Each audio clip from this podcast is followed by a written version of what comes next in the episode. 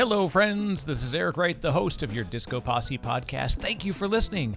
And if you can, do me a favor. We're actually looking for really good feedback. We've got a lot of it, but if you could do me a favor, go ahead and hit subscribe. Hit subscribe and also drop in a rating in your iTunes or Spotify, wherever you listen to the show. Please do. It helps us to kind of get bumped up. Uh, we've got a ton of great guests. And in fact, this is uh, one of the most amazing episodes. Again, uh, just they're stacking up so good.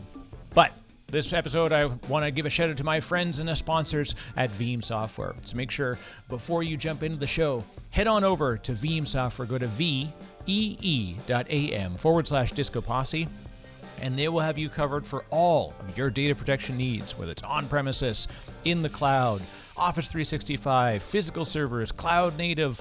Holy heck, that's a ton of great stuff.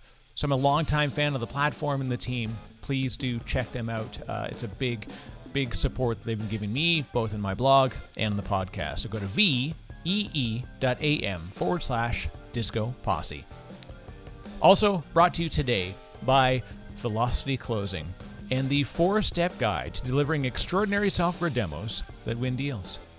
This is a book that I've actually authored and I'm sharing with the community because of all the stuff that I've learned through my work and years of experience in delivering analysts and customer demos. That this is a great, really rapid fire ebook that's going to give you all the tools you need to give better demos, connect with your customers, and even have an audiobook and a course that goes along with it if you jump in. So go to velocityclosing.com and you can check it out yourself.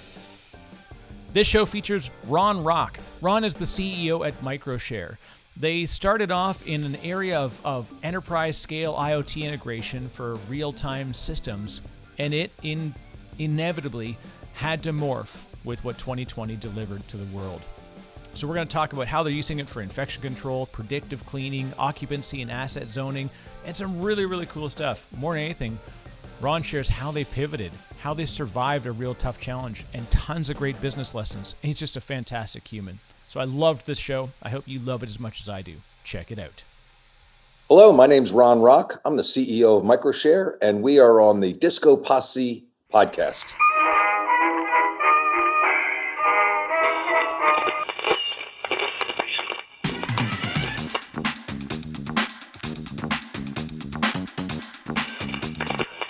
You're listening to the Disco Posse podcast. And with that, we uh, we begin. This is a uh, uh, a fun one because I've got a real sort of adoration for what you're doing at a, a personal level, Ron. You've got an incredible, uh, like a storied history. You've tackled some stuff which most people would say is not a simple thing nor even a smart thing to tackle, but you've made a point of. I like the way you describe it as connecting the dots before people realize there are dots there. and most importantly, with everything that's kind of in the throes of what we're going on in the world, you're doing some amazing stuff with Microshare. And so I thought this is a perfect time. But even beyond that, you, have got a great story. So, Ron, if you want to just quickly introduce yourself, talk about let's talk about Microshare, uh, kind of the problems you're solving, and then we're going to go a bit into how you chose to take on this challenge. Sure. Thanks, Eric. Uh, a real pleasure to be here. So thank you. so again, name of the company is Microshare. I'm one of the three co-founders. We started the company back in December uh, this year, eight years ago. So we're we're one of those eight-year overnight success stories. it's so, a beautiful thing, isn't it? ab- ab- absolutely. So so uh, my founders, my my co-founders, and I have been together for a long time. Uh, we started a company back in 2003 called Knowledge Rules. We grew that company globally, sold it to Accenture in 2010. And our clients were some of the biggest companies in the world GE, HSBC, JP Morgan Chase. And so think about big, scalable, secure, resilient data that's our background. So so we're the data guys, the data that can't be lost, that has to be secured. Most likely it's regulated by governments, by industries. So we kind of grew up in this in this very big complex data environment. The data that can't go away, that can't go down. So Microshare, we decided to take all of that knowledge and apply it to this new world of IoT, Internet of Things. Back in 1989, uh, folklore has it, the first IoT machine was a Coca Cola machine on MIT's campus. it had a, a 9600 baud modem in it. And when that Coke machine started to run low, it automatically dialed out to the distributor and it said, Hey, come fill me up before I run out of soda. And IoT was going to change our lives. We were going to have flying cars. None of us were going to be working, and we'd all be living to be 150 years old. That was the promise of IoT. Well, it never really materialized. And there are lots of reasons why. Uh, first and foremost, it's really hard to do but also in the 90s and the 2000s, the technology infrastructure just wasn't there. It was expensive to think about sensors. We didn't have wireless communication the way that we have today.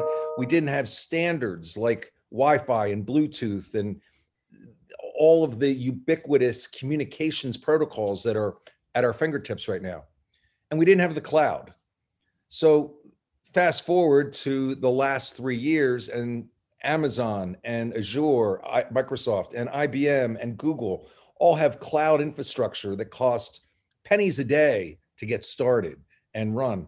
We have so much sophisticated wireless technology that now we can find sensors for sometimes under $20 with a five year battery life. You bring all that technology together, and suddenly IoT, IoT isn't that elusive vision of the future it's something that we can deliver today. So Microshare leverages our data expertise. Only now it's not 50 or 100 back end legacy systems in financial services or healthcare or insurance. Now it's billions of sensors out there in the world, all with their own unique data format, encryption, sovereignty issues, regulated issues, privacy issues, all of those attributes of lots and lots of data, we bring all that together in really simple to understand business solutions. We bundle it all together the sensor, the software, the cloud, everything, and just bring simple business solutions to IoT. Specifically, we could have done this across any industry. We decided to do it in commercial real estate. And we define commercial real estate as pretty much everything but residential and so it includes hospitals, but not touching the patient. It includes airports, but not touching the airplanes. Even though we came from that regulated industry, I've also been a lifelong entrepreneur. And one of the challenges is always how do you begin to scale? And so going after unregulated industries, turns out real estate's not regulated. Everybody in the world has it. It's usually one of the most expensive things on your income statement after your your salaries. And real estate has traditionally been underserved from a uh, technology and an investment perspective. So we started with things like occupancy, predictive cleaning, environmental monitoring, waste management, smart parking, all of those kinds of solutions. And we targeted real estate owners, tenants, and facilities management companies that clean and manage and take care of those companies.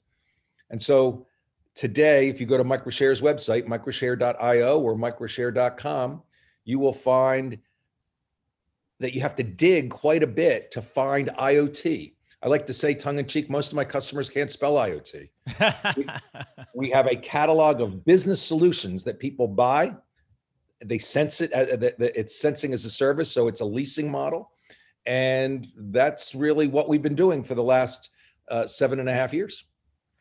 Now it was when I opened and I said sort of the the two prong challenge that you choose to take on and your founders have done as well with you. And it's a tough statement and probably sounds a little harsh sometimes when I say it's it's they're not easy and they're not smart. Not that it's not smart to take it on, but most entrepreneurs would look at the the areas that you've chosen to to to move into as a vertical or as a as a general business and they see struggle and most or many venture capitalist entrepreneurs, they have one single responsibility to put money into something and get more than that money back, hopefully 10x plus. You have to really you think about the long game very much in kind of the problems that you're solving, but in doing so, I think it's the most admirable kind of approach because you have to think we're going to be it's going to take us 8 years to become an overnight success. But in doing so if you don't do it no one can do it in 3 and it's so hard sometimes to find people that have that length of the you know a vision that can carry an execution plan that can survive. And also along the way like you said you know if you came in everybody would have been like oh yeah we're an iot company. And it would sound it was like the new hotness eight years ago or seven years ago and six years ago. And then all of a sudden iot kind of like no one knew what it actually was so they stopped talking about it. And then you realized when they stopped talking about it that's when it was really happening. Because it wasn't hype cycle anymore and that, and that kind of thing. So how how did you know that you were heading into something that had a long and vigorous tail to the potential for a business? Oh, that's a great question. And if I had known, if I knew that, or if I ever know that, then I'm on a much higher pay grade than I'm doing. so, so um, you know, first, first, I, I, I like to share with many uh, early entrepreneurs and and well-seasoned entrepreneurs like myself that we collaborate often 90% of our job is rejection. 95% of our job is rejection. Um, I, I, was fortunate enough to be selling this thing called an IBM personal computer before anybody thought it was going to matter. Uh, I was selling um, cloud before anybody thought that the cloud was real. I was selling um, uh, l- local area networking and wireless communication long before you know it, before it became mainstream. So my partners and I have always been there's a term ahead of our skis, way ahead of our skis. And technology doesn't always play out the way you think it's going to. The technology itself moves faster than you think and the adoption in the marketplace moves slower than you think. And so I often describe the, the goal uh, there's a uh, there, there, there's there was a popular U.S. defense system that that everybody learned about uh, during one of the early Gulf Wars in the in the early 90s called the Patriot missile system. And a Patriot missile can shoot another missile out of the air in mid-flight. And I described the, the goal of a good entrepreneur is to be able to do the same thing with your company. That that missile or the market is moving at a thousand miles an hour. The technology is moving at 2,000 miles an hour and you've got one shot. And from hundreds of miles away, you have to aim and shoot and begin adjusting along the way. Lots of pivots, lots of fine tuning. So at some point, at that moment in time, you get the combustion of everything hits at once. That's really hard to do on the long run. And it took us a good solid six years to finally hone in on what we thought was the right explosive market. We started out doing things that were not commercial real estate. We started doing a lot of custom uh, custom software projects. There's there's a, a a real temptation to entrepreneurs. Typically, you know, you're smarter than the average bear. You've got some good technology skills, and so clients come to you and they say, "Yeah, we want to buy your product."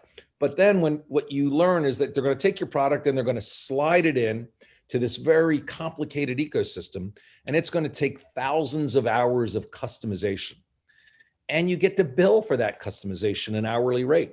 My one partner, my CTO calls it crack because it gets really it feels really good. You start generating revenue, you start getting cash flow. And it gets really hard to take yourself off of that crack and go back to the discipline of a product company.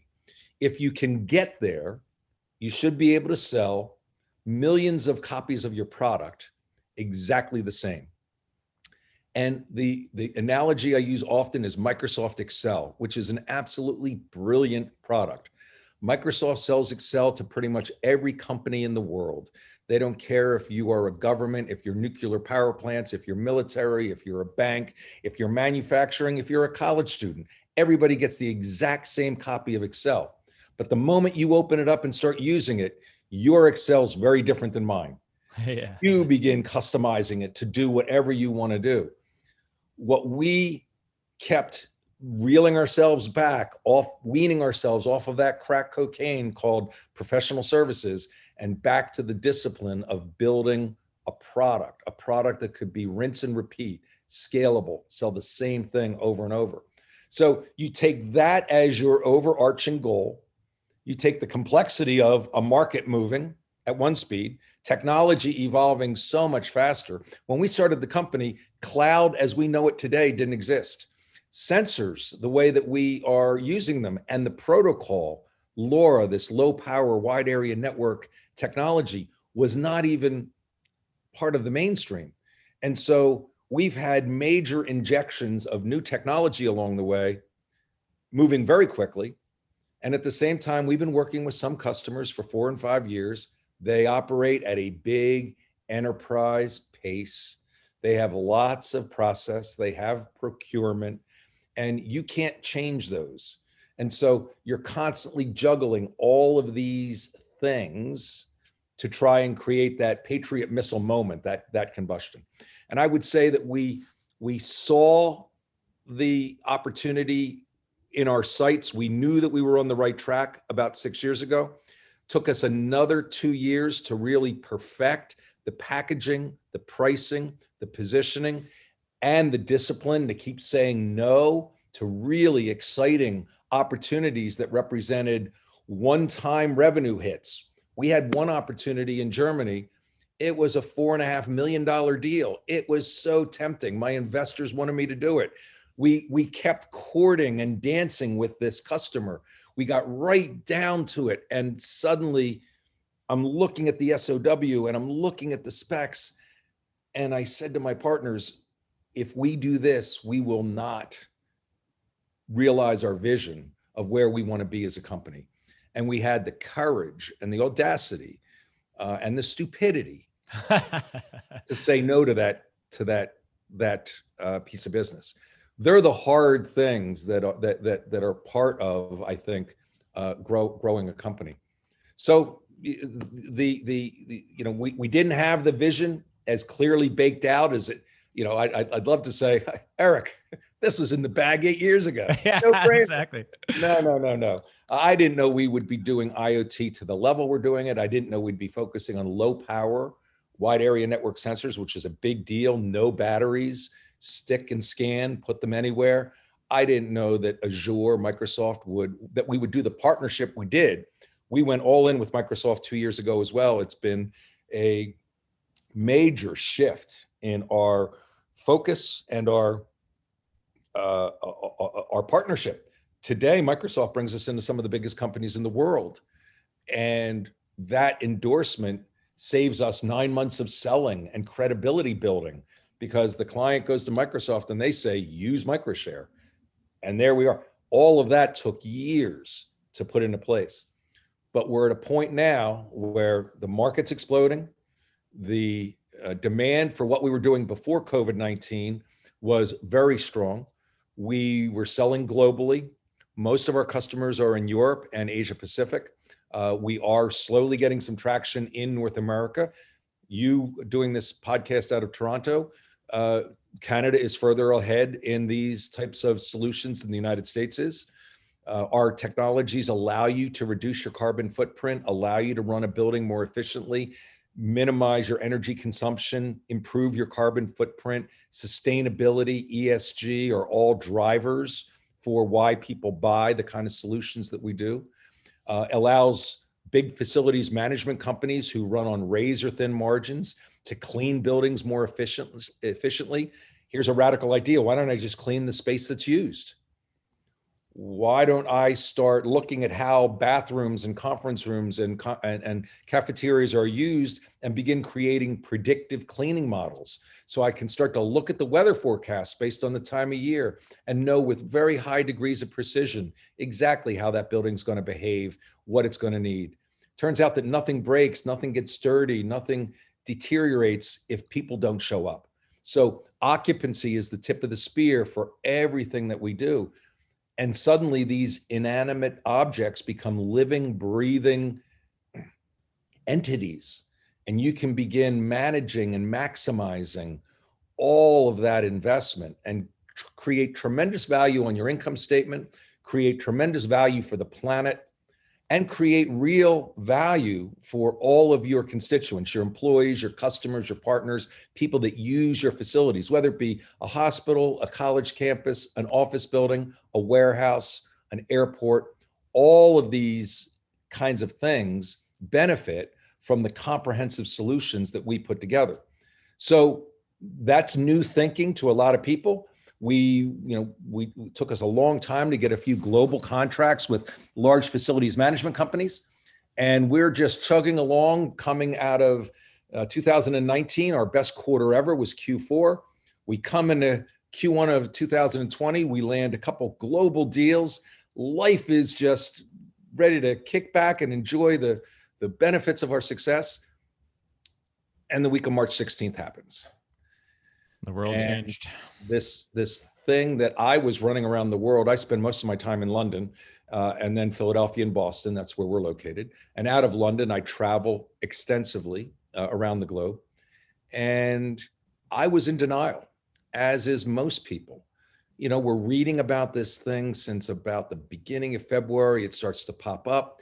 And, and right up until March 16th, which was a Monday, I'm still running around London meeting people for breakfast, lunch, and dinner, even though a lot of the restaurants are now doing just uh, one one dining room out of five. Uh, right. People were saying, "Hey, if you can eat outside, eat outside." London on March 16th, not a lot of outdoor dining. Not a lot of outdoor dining. Yeah. But uh, uh, and the week of March 16th, the State Department said, "Hey, Americans living abroad or working abroad, if you don't come home soon, you may be stuck indefinitely." And all of a sudden, my clients and I, I, I live in in right in downtown London. Everywhere around me was starting to shut down, and, and so that's when we realized that this thing was real and it was changing everything. And it had a fundamental impact on our company because all the success we had in Q1, those clients canceled. They were global office share companies, they were global accounting and consulting companies where their employees were no longer com- going to come to work. Their revenue models were changing. Yeah. And so all this great infrastructure that we supply as a company was important, but it could easily now be moved to the back burner. So that's our that's that that's a, a long answer to your question, but uh, here we are eight years later, and we're we're, we're the, the Patriot missile. We, we, haven't hit it yet, but we're we're right about there, and I don't think we're going to miss it. the the interesting thing about this is the patience that's needed and in a way there's a weird thing where you never like to say as a the positive result of of covid changing the way that we behave as humans as businesses is that it reintroduced the need for patience which i felt was kind of running away from us and I also have the advantage. I'm an older older gentleman than I was when I was that you know crazy kid who would work crazy hours and do whatever it needed to be. Now, the you know work smarter not harder mentality is something we get told by our 45 year old colleagues as 20 year old employees, and now I'm I'm like that guy that was at the start of Full Metal Jacket getting his head shaved, and now I'm at the end of the movie where I'm the one bringing in the next class. And i realized that me telling them about patience was they weren't going to listen because i wouldn't listen to me. I'm i'd i'd say whatever old man i got this. But now i think as a world as a society we've started to remind ourselves that we have to be patient. And like believe me i trade i trade it all to just have that problem and not have this world situation but I hope that we capture some lessons out of this stuff. And and maybe that's re- the real question here, Ron, is how many times you you don't hit the missile every time. In fact, you fire a lot of test shots. How did you develop the patience through difficulty and maybe even we'll say failure to understand that you could do this at a at a larger scale? Well, well, again, it's it's when you're telling the story out of the rear view mirror, you can you can talk about that level of determination. when you're in the heat of the battle, uh, I don't know that you can articulate it as clearly as that. So the the we knew we were on to something when large companies started to want to buy us at scale. And we we always had this because we're enterprise guys going back to my knowledge rules example when we opened up you know we we as a team are used to selling to big global companies.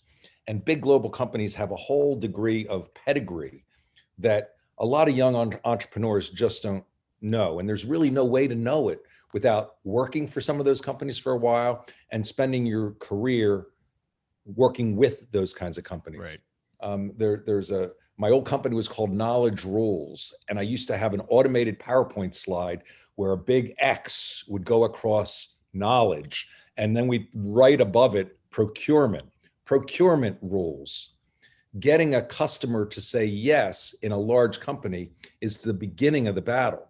yeah, well said. Now, getting that order and turning it into a, a, a contract, an invoice, and money in your bank account can be months, if not get canceled multiple stages along the way.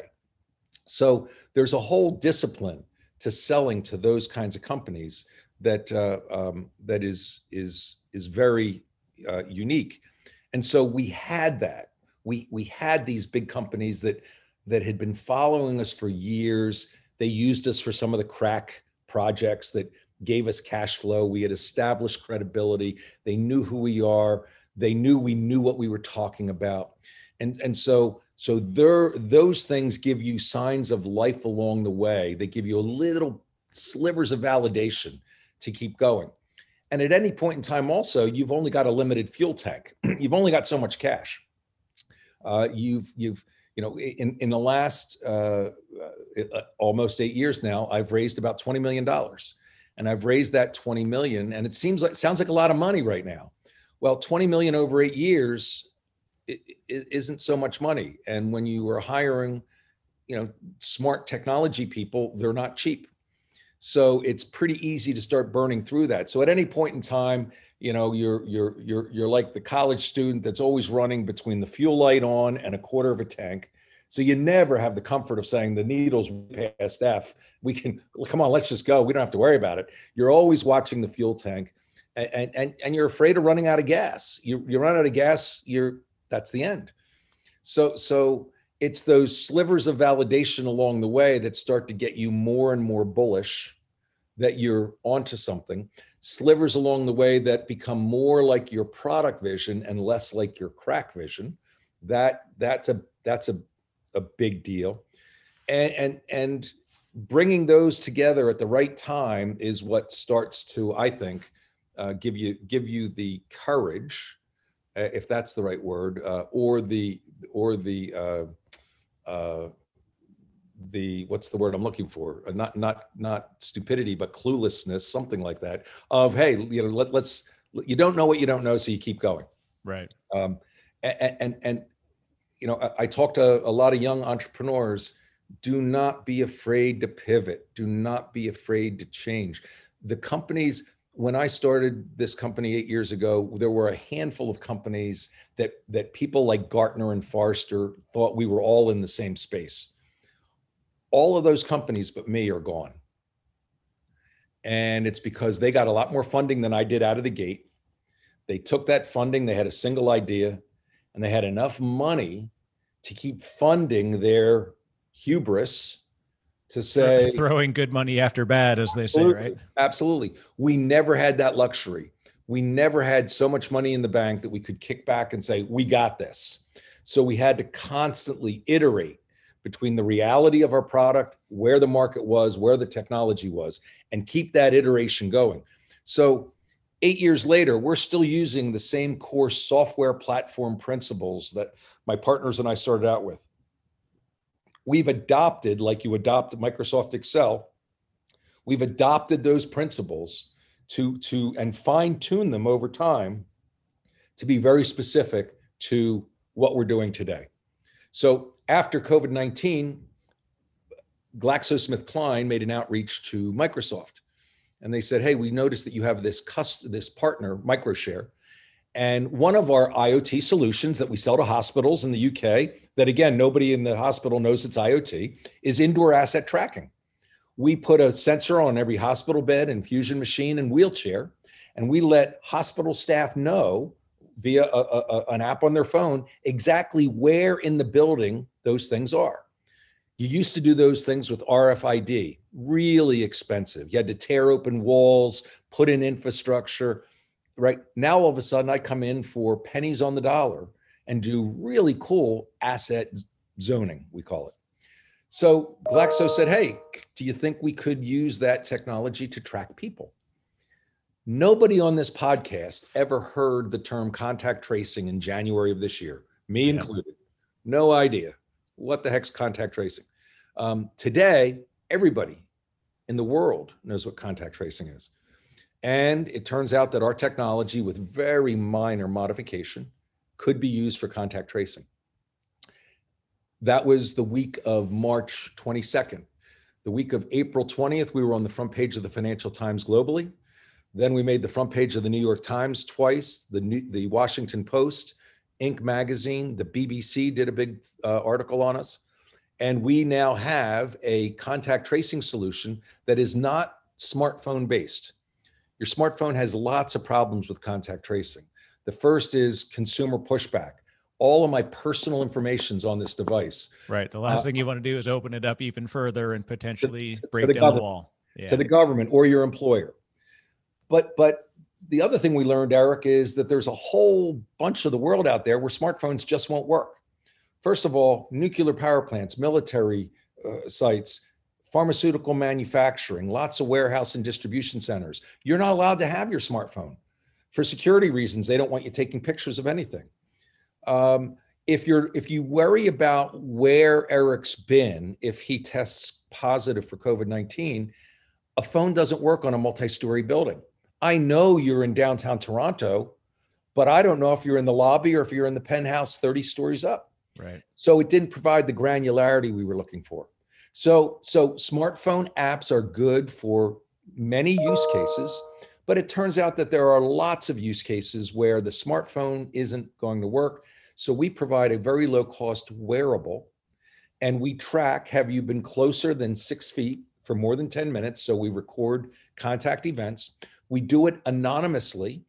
So if you have contact events, as you typically will when you go back to work at the factory, at the warehouse, at the mining facility, if you haven't had a contact event with somebody that tested positive in more than two weeks, we delete the data. So the only time that you ever care is one day you get notified to say, Hey, Eric, in the last two weeks, you had a contact event with somebody that tested positive. They don't tell you that Ron Rock tested positive. They say, Somebody you had a contact event with tested positive. We'd like you to go home and get tested. And oh, by the way, now I also know everywhere in the my facility, my college campus, my hospital, whatever it may be, I know where Ron was. So now I can isolate a subset of my employees and get them tested. I can shut down a part of my facility and deep clean it. When I was in London in uh, end of February, we work at a WeWork location. Uh, it's a multi-story uh, right near Paddington, and somebody not related to MicroShare, not even related to WeWork, tested positive. They shut the whole building down for two days and they sent us all home. Think about the economic cost of that one event. Right. Now, with our contact tracing, all that gets eliminated. Since that came out, Eric, we've now sold to some of the largest companies in the world. And uh, companies like GlaxoSmithKline are taking us globally. We're in 15 different countries now. Several other pharmaceuticals followed suit. The largest logistics company in the world just signed a deal with us. Uh, we're talking to many different uh, uh, university campuses around the globe. And so we took this contact tracing, we bundled it with five of our other solutions occupancy, predictive cleaning, environmental monitoring, touch free feedback, and asset zoning. And we put that all into a clean equals safe campaign. And so now, you know, guys like you and me, we can continue to do what we're doing from home for the next three years, no harm, no foul. but folks that work in distribution warehouses, food processing, pharmaceutical manufacturing, all of those jobs, they have no choice. They have to go back to work. How do the employers create an environment to best take care of the health and well-being of people using their facilities? And that's been the combustion point. So, so if we've been working on these solutions for for the last four years as we know them now this incarnation getting better and better at the bracket packaging and the pricing and the the the, the website and making it simple to understand what covid-19 has done prior to covid-19 esg and sustainability was a compelling event increasingly people want to report how they're doing to reduce their carbon footprint to be a better citizen of the planet but COVID 19 suddenly accelerated this compelling event. People need what we're doing right away. And so it took that months of that procurement negotiation that I talk about and contracting. And, and by the way, these companies don't know how to do this either. They, they, they're trying to accelerate from processes that are tried and true for decades. They're trying to cut, you know, accelerate it. We're trying to dance with them to accelerate it. And, and and everybody has a common goal, which is we want to get these devices on our people in our ecosystem as quickly as we can. It's a uh, it's an interesting challenge of like you said, it's both sides of the of the procurement problem are struggling and angry and frustrated. But there's also a strange reason why in a way kind of like regulatory stuff it's a it's a very careful dance of we we don't want it because it hampers freedom and innovation and and you know more rapid ability to do things. But in a way it was put in for that very reason to protect us from doing bad things quickly. The unfortunate thing is the system does not differentiate between good innovation and bad innovation.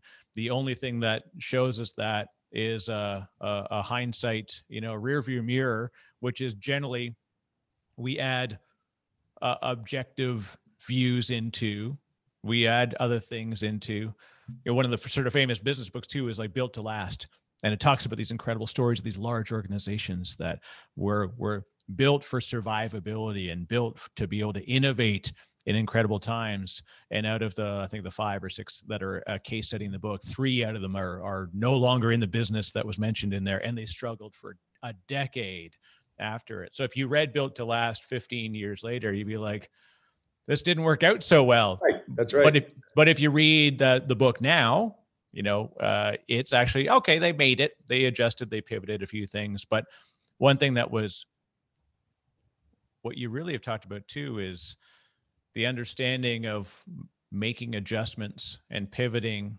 and and congratulations too and thank you for what your organization and what your team are doing to really bring this stuff and and have a, a really strong effect uh, one of the famous TED talks and a great book actually called On Being Wrong. Kathryn Schulz, uh, she does a great thing, and and the the visualization she has is Wiley Coyote and the Roadrunner, and you know Wiley Coyote's running, running, running, and then he's off the cliff, and then he sees the roadrunner go right by and he's on the other cliff and he suddenly realizes he's not going to make it.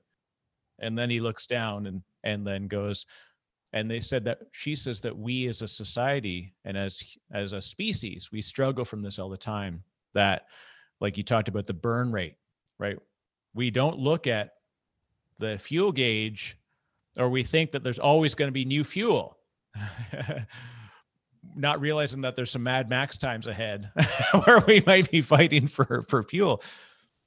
So as a as a builder, a founder, a leader, I'd love to hear when did you see that the fuel gauge, the light was on? In hindsight, you know you got through it, but you knew only in hindsight did you realize that you came far too close to a dangerous event for yourself or your team or somebody? Oh, sure. the week of March 16th, I I also had uh, uh, new investors that had committed uh, a sizable amount of money to us. For us, it was five million dollars, and that was the money that was going to get me through the rest of 2020. with these big successes that we had won in Q1. And the week of March 16th, not only did I lose my biggest customers, I also lost the commitment of my investment. So so in the fray in the in the in the shootout of March 16th, not only did I only have the fuel light on, but somebody put a bullet in my fuel tank and now it was dripping at the bottom. So so so I'm I'm I'm I'm losing fuel faster than I had expected. And and um and we had a there was a real definitive moment where my partner uh, from London, Charles Paumelle, he's a Frenchman, married an Irish woman, uh, lives in the UK, uh, and my other partner Tim Panagos, he's an MIT guy living uh, outside of Boston. The three of us were on the phone and and saying, um, we we think this contact tracing might might be the real deal and our CTO pushed back and he said, Why do we think that we can do this better than anybody else? There's some big companies that are jumping in. We had already heard that Google and Apple were jumping in with an app. Holy cow. Talk, talk about a crowded space. Here's a little dot on the spectrum called Microshare. And two of the biggest companies in the world have just announced they're going to jump into contact tracing. What are we thinking? And and I remember we we went back and forth a couple times, and and I said to my partners, let's let's let the market tell us. Let's do our best to accommodate right now Microsoft and, and GlaxoSmithKline. Let's because it did require a minor modification to our software. We we went to Bluetooth wearables that we we and and and because the demand was immediate we didn't have the luxury of designing something from scratch we had to take off the shelf products we were i don't know if you know this or if any of your uh, uh, listeners know the old show macgyver but macgyver was a show that he was a guy that that you know he could he could build a car with a toothpick and a paper clip and a rubber band like he just always looked around and whatever he had he would make things happen could make a bomb out of leaves. I mean, he just crazy resourcefulness. Well, we were in a MacGyver moment. Could we take our software and other things we knew about in the market and the sensors that we've been working with and and create contact tracing? And so I knew that we weren't smart enough to answer the question, is our product going to be competitive and relevant? It was all too new. The best thing we could do because we really had no choice. Our traditional business had just gone away. Our investors had just gone away. If we don't figure this out right now, then we're probably in a mode where we're going to cut the company's burn rate by 50, 60, 70%. We're going to go into a ride it out strategy until people start consuming a product that we already knew that we had we we knew that we hit the the bullseye. And that was so frustrating too because i'm going back to my investors that we inked a $7 million a year deal for five years. It was a $35 million deal that went away. And the wow. inking of that deal validated that we had hit the missile that we the hard work pulled off and by things that we had zero control over all that vanished and if you're talking to investors they don't care they don't care what the story is. Nope. They just want an outsized return on their investment. That's exactly right. So they're just looking at the numbers. And the numbers say you got no deferred revenue, you got no assets, you got no accounts receivable that begins to marry that 35 million. You got none of that. So you are where you are.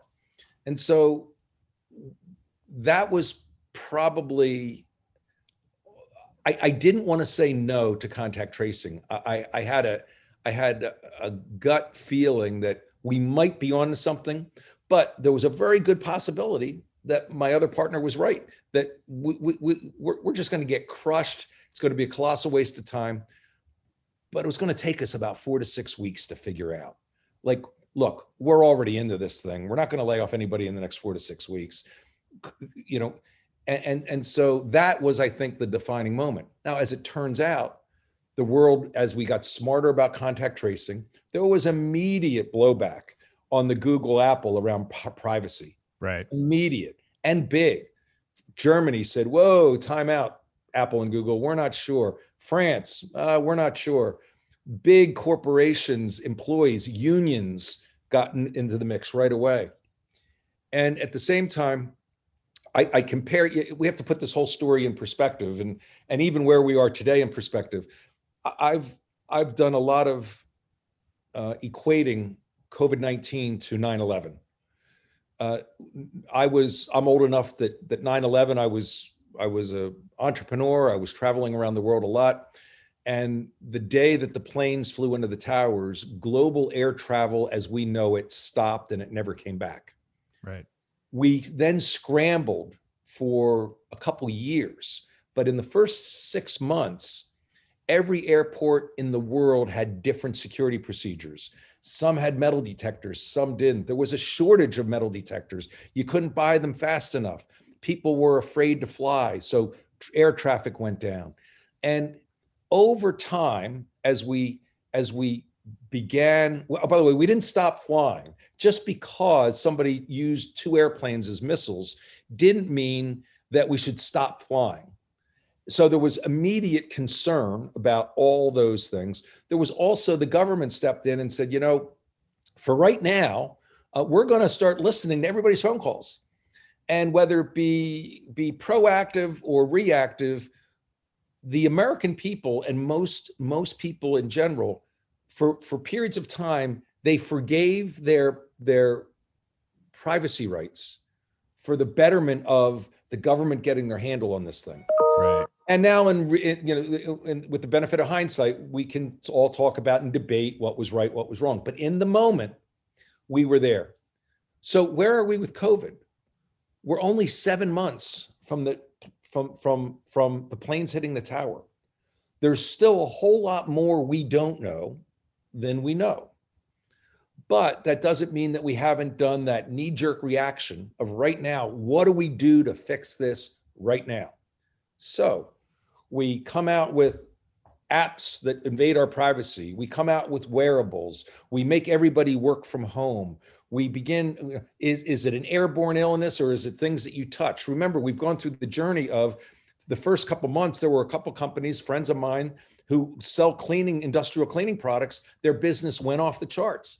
Then there was a fateful day on the front page of the wall street journal. They say eh cleaning surfaces isn't so important. It's really airborne. And as quickly as that went up their business went down. Back down yeah. And we knew I said that day, and I've reminded my team early and often that could just as easily have said contact tracing doesn't matter. So this is where luck comes into play. It could have just as easily killed every conversation that we're having. So we, we, we, we realized after about four weeks that we could be competitive. Companies started to like what we were doing. Microsoft liked what we were doing. They wanted to now take us to more clients. Uh, there started to be some early press around contact tracing, and people started talking about not just contact tracing, but wearables versus apps. So again, the, we, we get smarter every day about this. So now I don't even compete against apps. If you have a situation where an app can do what you needed to do, go for it. It's cheaper. Most people have already got that smartphone anyway. Go for it. The minute you decide you've got an application that that's not going to work, now you're in the wearables category. In the wearables, we are hands down right now the leader globally. People put us up against other, uh, the, the global logistics company put us against 17 other vendors.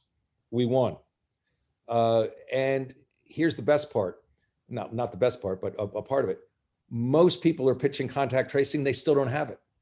They're going to start shipping in January, they're going to start shipping in March. So they're just ability- at the ideation stage, right? They're trying to sell the the sell the sizzle, and then hopefully they can manufacture to catch up to it. Well, and manufacture is the key word there. They didn't take a MacGyver approach. They said, "Hey, we we know how to do this," and then they start designing. We have concurrently been designing our own wearable that'll be available probably towards the end of Q1, and and that will do what we do even better. But I have real people using it right now. And touching on something you said a little bit earlier, one of the coolest things for us, the UK government selected us to start putting our wearables on nursing home patients in the UK. and they're running a test right now, a pretty sizable one, where they're monitoring the health and well-being of the ones with our wearables versus ones without. We're saving lives. It's like we were passionate about helping save the planet before COVID-19 with what we were doing with ESG and sustainability. But now we're actually saving lives.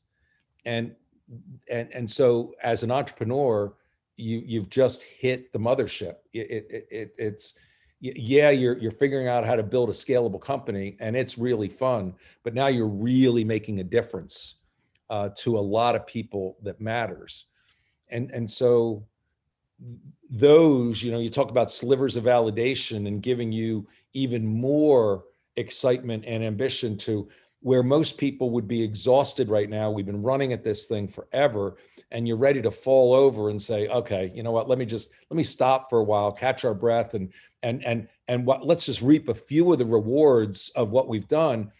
You're doing just the opposite. You're doubling down, you're accelerating even faster. Can we get to market as quickly as possible? And like 9 11, because a lot of people ask, are you guys kind of a one hit wonder? What happens when COVID is, is done? Uh, there is a permanent level of infrastructure globally that never went away after 9 11. And now, by the way, that global infrastructure just works. So you can get on a plane in Shanghai, Toronto, or London, and you know the you know the drill. You know to take the fluids out. You know to open your laptop. You know to take your shoes off and your belt we we as a planet figured it out and it's part of our daily routine. I believe covid-19 has changed us forever as a planet. We now know that a virus can stop the world on its axes non-negotiable doesn't care if you're rich or poor black or white islam or christian or jewish it just doesn't matter we're all human beings, and this thing can stop us on a dime. And so, this idea, and this starts to build on you talk about connecting dots before people know that they're there. It starts to build on this idea that occupancy is the tip of the spear for everything. Well, as social beings, our utilization of occupancy, our proximity to each other, the amount of times we touch things outside of our bubbles, our own individual bubbles, whatever they may be, are going to matter. And I don't know, Eric, if this is the exact way that it will play out, but here's the thread I'm pulling on. I think our iWatch today keeps track of our steps and our heart rate and our oxygen level, and we use this. And insurance companies in many parts of the world give you an iWatch for free. And if you take your 10,000 steps a day, they give you a, a discount on insurance. I think we're going to have some kind of a social density score or a social con a, a, social mapping score that says, hey, as long as you keep your mapping score under 20, you're not likely to get the flu this year. You're not likely to do this. You're not likely, and and con- combining that with your steps, and your health insurance is going to give you a 50% discount. Oh, by the way, if your score is between 20 and 50, you better be sure to get your flu shot early because you know you right. you're running in the yellow all the time. And if you're red or above, you know, ha- and then just like we do with our FICO scores and our 10,000 steps a day, what can you do every day, every week to start bringing your social contacting score down? And so avoid public bathrooms when you can, avoiding uh, uh, as much air travel as you do, or whatever it may be. The, there's going to be something that sticks, a lot of somethings that stick as we all move from um, from from the early days of you know ground zero, and we're still in those early days, to what is the long term human behavior that, like 9/11, becomes the permanent. And microshares right in the middle of that conversation with governments, with some of the biggest companies in the world. We now have more people using con- our contact tracing solution, we believe, than anybody else in the world. We haven't met anybody that's got more. We started a user group. How cool is this? We've got some of the biggest companies in the world participating in a contact tracing user group, and they're sharing best practices. They're sharing what worked and what didn't work. What's what's bumping up against legal? Are they getting any pushback from unions? How is management receiving it? How are how are employees receiving it? Are they wearing them? These are these aren't technology insights These are human behavior on something brand new that we're all trying to figure out. And ultimately, I believe we're going to figure out a way to use all this data for the betterment of mankind, for the betterment of each individual's health, to extend and improve the quality of life. And we're going to figure out how to do that while at the same time protecting privacy, protecting sovereignty. You know, to your point, regulation always, you know, needs an event to catch up as well. And that's what I think is going to happen over the next five to 10 years. And we're right at the infancy right now. And it's really exciting. The uh, the interesting thing about the regulation, I remembered, of course, I worked at a financial services company through the 2008 crisis, and uh, and we had some foresight, obviously, that this was coming. And I remembered, of course, those the sort of fateful days through September of 08. and there was like sort of the meeting of the minds, all the leaders in the finance industry, and effectively they went to the government. They said, "Please, please regulate us." we like they recognized they were they were caught in the crack den and unable to get out and they realized they said like we need we need this because we effectively as a as an industry we need to figure out how to stop this because they ultimately were feeling the direct pain then unfortunately as humans three weeks later they said no no no we're good we've got it figured out we've got our money We've got TARP. Uh, get this regulation out of here. This is going to slow us down. When you look at the practices that we're taking on, I think that at that global level, that's why it's hard to implement practices eh, because it's very easy to resist them. But what we are doing is through like what you and the team are doing and what people are doing with your technologies. And that's the most important thing. I'm a huge fan of technology. I'm a technology nerd. And I tell people, even like at events I do for my company, I'll say, I have these like kind of opening slides, and it's just literally just big pictures of you know a, a doctor and you know a, a, a pill, you know, and I talk about. Well, I love the technology that I do and I work with and I create. I said, but imagine that using that technology, you could increase the time to market for pharmaceuticals, which means that you can bring a cure to somebody who needs it where they couldn't do it because we didn't have the capability to do it. And like this thing, the last slide is uh, is uh, it's a little girl, and everybody's sort of seen the video. It's a little little two year old toddler, and she's got a cochlear implant, and you can see the tears in her eyes. And I said as she hears her mother's voice for the first time in her life, and no, like you watch the room, and you people are like. Yeah. you hear the sounds and you're like, you know, everybody's kind of like, oh man, it's dry in here. but you just say, that's that's what we do.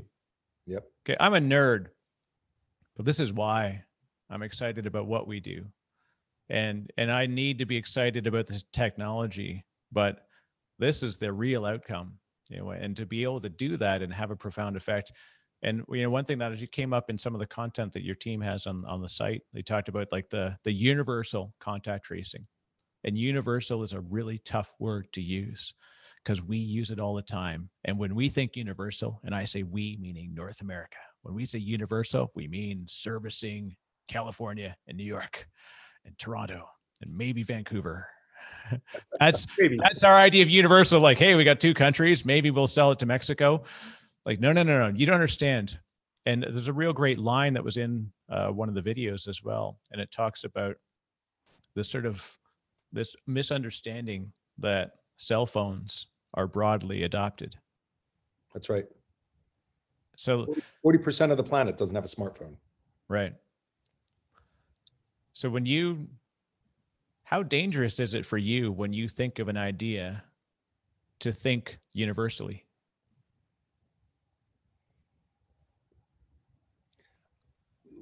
I was fortunate enough.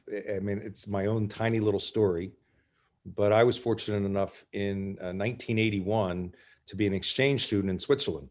I have three adult children, and they've all been, they've all traveled and, and studied abroad. But 1981, most people didn't do that. Uh, it was, as a matter of fact, it was really hard to do. You had to work with the universities, and you had to set up your own curriculum, and you had to set up your own living arrangements. It was hard to do but I wanted to do that. And that's the first time I ever left the country. I never looked back. I've been going to Europe and traveling globally ever since, a lot. And the fact that my partners, the three of us have been together since 1999, and we, uh, um, one of them's a Frenchman who's also fluent in German. And we, it's just in our DNA. So, so, so for me, and I think for the team, we've always thought globally. And, and so many good things come from that. Your the DNA of your company, the culture begins to think globally. And and I'm, I'm interchanging the word globally and universally. I'm I'm I'm using those uh, you know yeah, I won't. We won't. We obviously there's that the the general arrogance that we on Earth are the whole kit. But but I I, I go. I know where you're. Yeah. I I, I appreciate yeah. that you even said that because it it is funny that we we use these words like exponential and universal very inappropriately because uh, they sound bold and big, but it and yeah. it's it's rare actually to find somebody like that. What you've done there is I'm careful with what the words that you use. Right.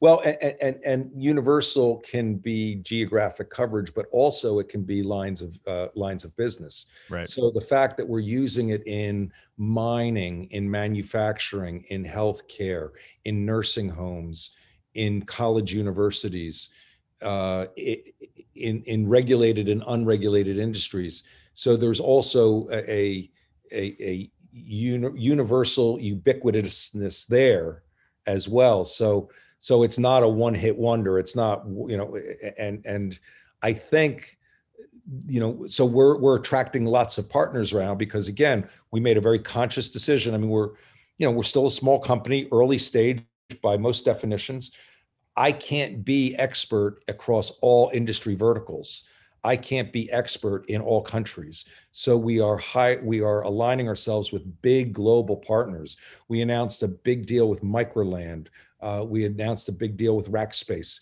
We announced a deal with uh, Richardson RFPD. We're getting uh, ready to announce a global partnership with another big SI that everybody knows the name of. And they bring thousands of people across every industry and give you that rich expertise. But what's really cool, I would argue that Microsoft Excel is a universal and global product. the most and, widely used. It's propping up businesses around the world. and and we're doing the exact same thing for contact tracing. It's going to be the same contact tracing. You're going to do some minor modifications on the front end.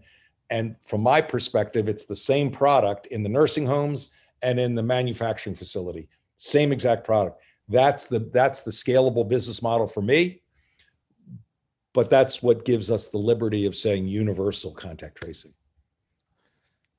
So what when in your life was the first time that you said, so I've got this idea and someone just right beside you said, Oh Jesus, Ron. you you you there's a certain learned behavior, but there's also there's something that's innate. I can tell in the way that you you think and speak and and the problems you've taken on. When was the first time that you knew you were thinking in a different path and a different way than some of the folks around you? I love that question. There's a there's a couple, and I, I didn't know the answer to this question until the last year when people started asking me that kind of question, and I gave it some thought. Uh, my dad uh, was went to a school called Girard College here in Philadelphia for fatherless boys. His dad died when he was born. My grandmother had to put him in this home where he was raised in an institution uh, until he was 18. And so my dad learned how to do anything with his hands. And my dad came out of that school with the idea that he could do anything. He could build a car, he could build a house, he could, it just didn't matter. And he, I grew up with that. So when I was, you know, 12 years old and 10 speed bikes were just coming out with the complicated gears, everybody would come to my house and I would fix them. And then in the in my late teens, I was the guy that fixed everybody's cars, and I started rebuilding old cars. And then I did construction. Then I was a short order cook. I, I mean, I, I, did anything to make money right? And my dad was great. He said, "You can have anything you want. You just got to pay for it." That's fair. Yeah. That's fair. But he didn't say, "Look at how much you make and then think about what you want." He didn't say, think about life through that lens. He, he did it the other way. And so um, when I was 26, um, I was selling computers for Computerland. I was one of the top reps in the country for IBM PCs um, for a period of time. And one of my biggest clients had a problem. They wanted to use these brand new laser printers, HP laser printers, with these dedicated word processing systems. And it was complicated. And they said to me, if you can figure this out, you know, we'll buy a boatload of stuff from you. So I did. I literally wrote code in BASIC, put it on an EEPROM chip, found somebody in California making a converter box, and that ended up starting my first company when I was 27. I started a company called Brookrock. And we were the first company in the world to remanufacture toner cartridges. So today, people take that for granted that your ink cartridges and your toner cartridges, you can remanufacture them, refill them up. Right. I was doing that in 1987, 88. And up until about two years ago, you could still, as a matter of fact, I did a, a, podcast interview and a guy had done some work on me and he found you can still search the world and find Brook Rock products in the world. We sold that company to paper manufacturers in uh, uh, before I was 30. So that was that was my first entrepreneurial. I did two stints with Fortune 500 companies, one in temporary help, one in um, uh, financial services, one of the largest credit card issuers in the world. And then uh, for a while, I worked for a publicly traded software company. Those are my three corporate experiences. Other than that, I've been self employed. I, I, I, typically say I start companies because nobody will hire me. I am unemployable. I because I I know what I want to do every day when I wake up, and I just haven't been able to find somebody that says, "Ron, we got you, man. Here you go." So um, yeah, I've I've I, I've believed really from the time at a very young age that there isn't anything I can't figure out if I have to. I remember the, and I think that's really what it is. It's uh, it's something where we have very early on, and I tell people I said adversity is one of the most fantastic things that you can be presented with, because if we don't, like we as humans, we're anti-fragile systems. We are we respond and react to our surroundings. And so when there's no adversity, when there's no difficulty, we don't build up the antibodies to that. But when you have that thing early, you know, people always sort of we look at entrepreneurs and we look at people like affiliate marketers and we look at people that are doing public speaking and whatever it is. And I not as as as successful uh, in in what you've done, but I I knew that whole thing early. I was just not, I was just say, I'm not smart enough to know you shouldn't do it. And I would say to people like, they're like, you know, how do the, these people get this stuff? Like they, they just try it and then they keep trying and then they fail and they, they push through the failure. And I remembered uh, hearing an interview with Shaun White, famous uh, snowboarder, uh, Olympic oh, and, yep, yep. and X Games champion. And someone said, like, how did you like learn how to do your first tricks. And he said some, so it was like a throwaway thing, but I latched onto it. So I didn't learn how to jump, I learned how to land. And what that really teaches you is like you and your team and, and the way you've approached things, you know, like you said, the curve can drop. Say we get away from contact tracing, we solve this problem. Well, what's next? That's the landing. So that you don't learn how to do a 1080, you learn how to land from every angle so that you can do the 1080. And then, just in the same way as that curve, people said, Shaun White, this is crazy. He's the only one to ever do a 1080 until somebody hit 12. Right? One more half turn. Okay. The game just changed. So, what hmm. does he do? Learns the 12 right? Mm-hmm. Can we go further? No, at this point, no. It's beyond the human capability with the technology and, and that that weird thing called gravity. Kind of gets in the way if you're going beyond 1260. But the lesson that you you learned early from your dad is that we we just we can do anything, and sometimes you're just gonna have to knuckle down and do it. So if, if you had if you had a chance, if you could tell anybody, because that's the other thing too, also, and you you did a stint, you know, long stints, right? Whatever you in in organizations. When you started those jobs, did you go in there?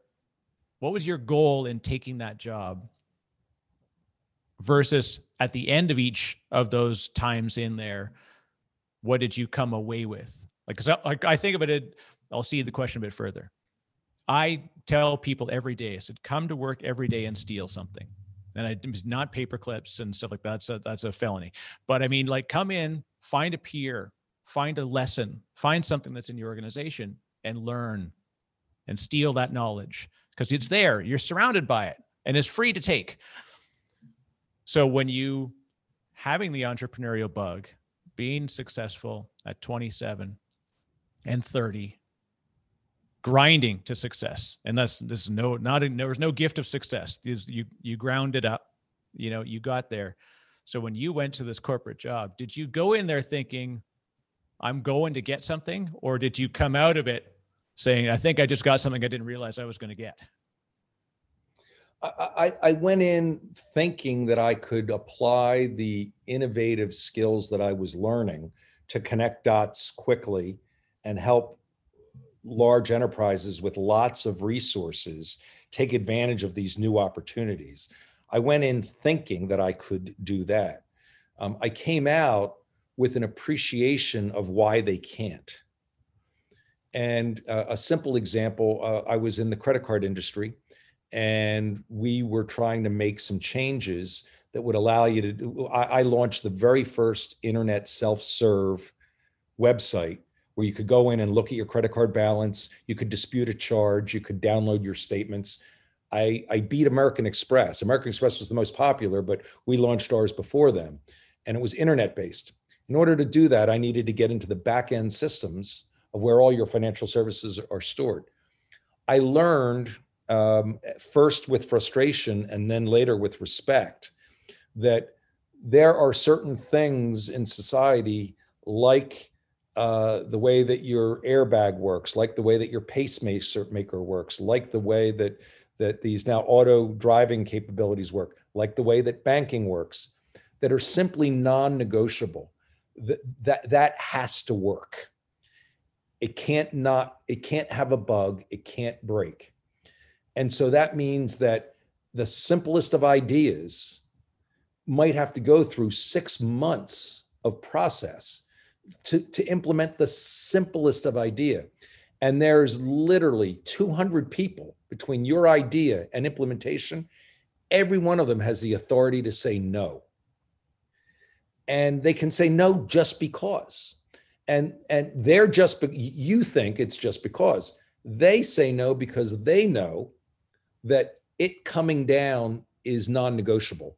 It, it, it, it, it doesn't stop. And so that's where in in both of my big corporate experiences I, I i learned an appreciation for for big enterprise mentality. No, no matter what industry you're in no matter how big or, or or how how new or now old over time if you get big enough uh, everybody has a job. And so you if you if you don't understand that as an entrepreneur you will bang your head against the wall more often than you already do and ultimately you won't be successful.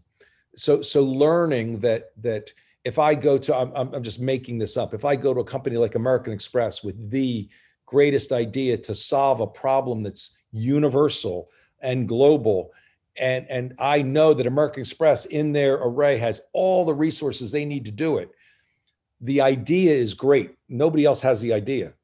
Executing that could take years and a very different skill set than most entrepreneurs have and has a 99% chance that it'll never see the light of day because of all the people that can say no. If you don't understand that intimately, you're going to struggle selling your innovation to to organizations. So that's what I learned.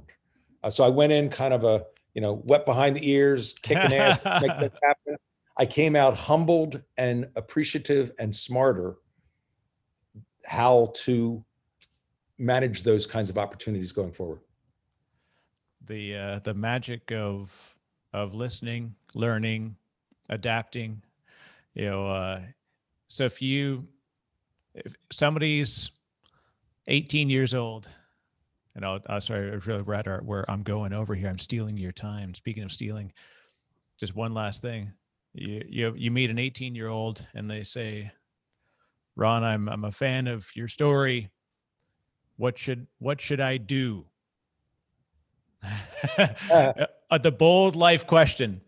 Yeah, you know, it's funny. I was I was talking to a bunch of entrepreneurs who were all getting their MBAs uh, several years ago, and I realized, by the way, I was the least educated guy in the room, which well, that's a different conversation.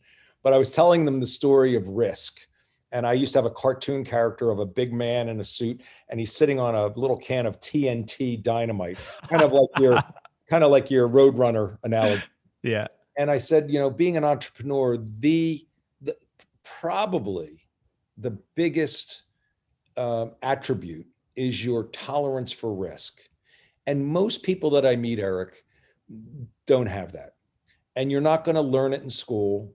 You're because because ultimately you're going to take your money and other people's money and you're going to place a bet.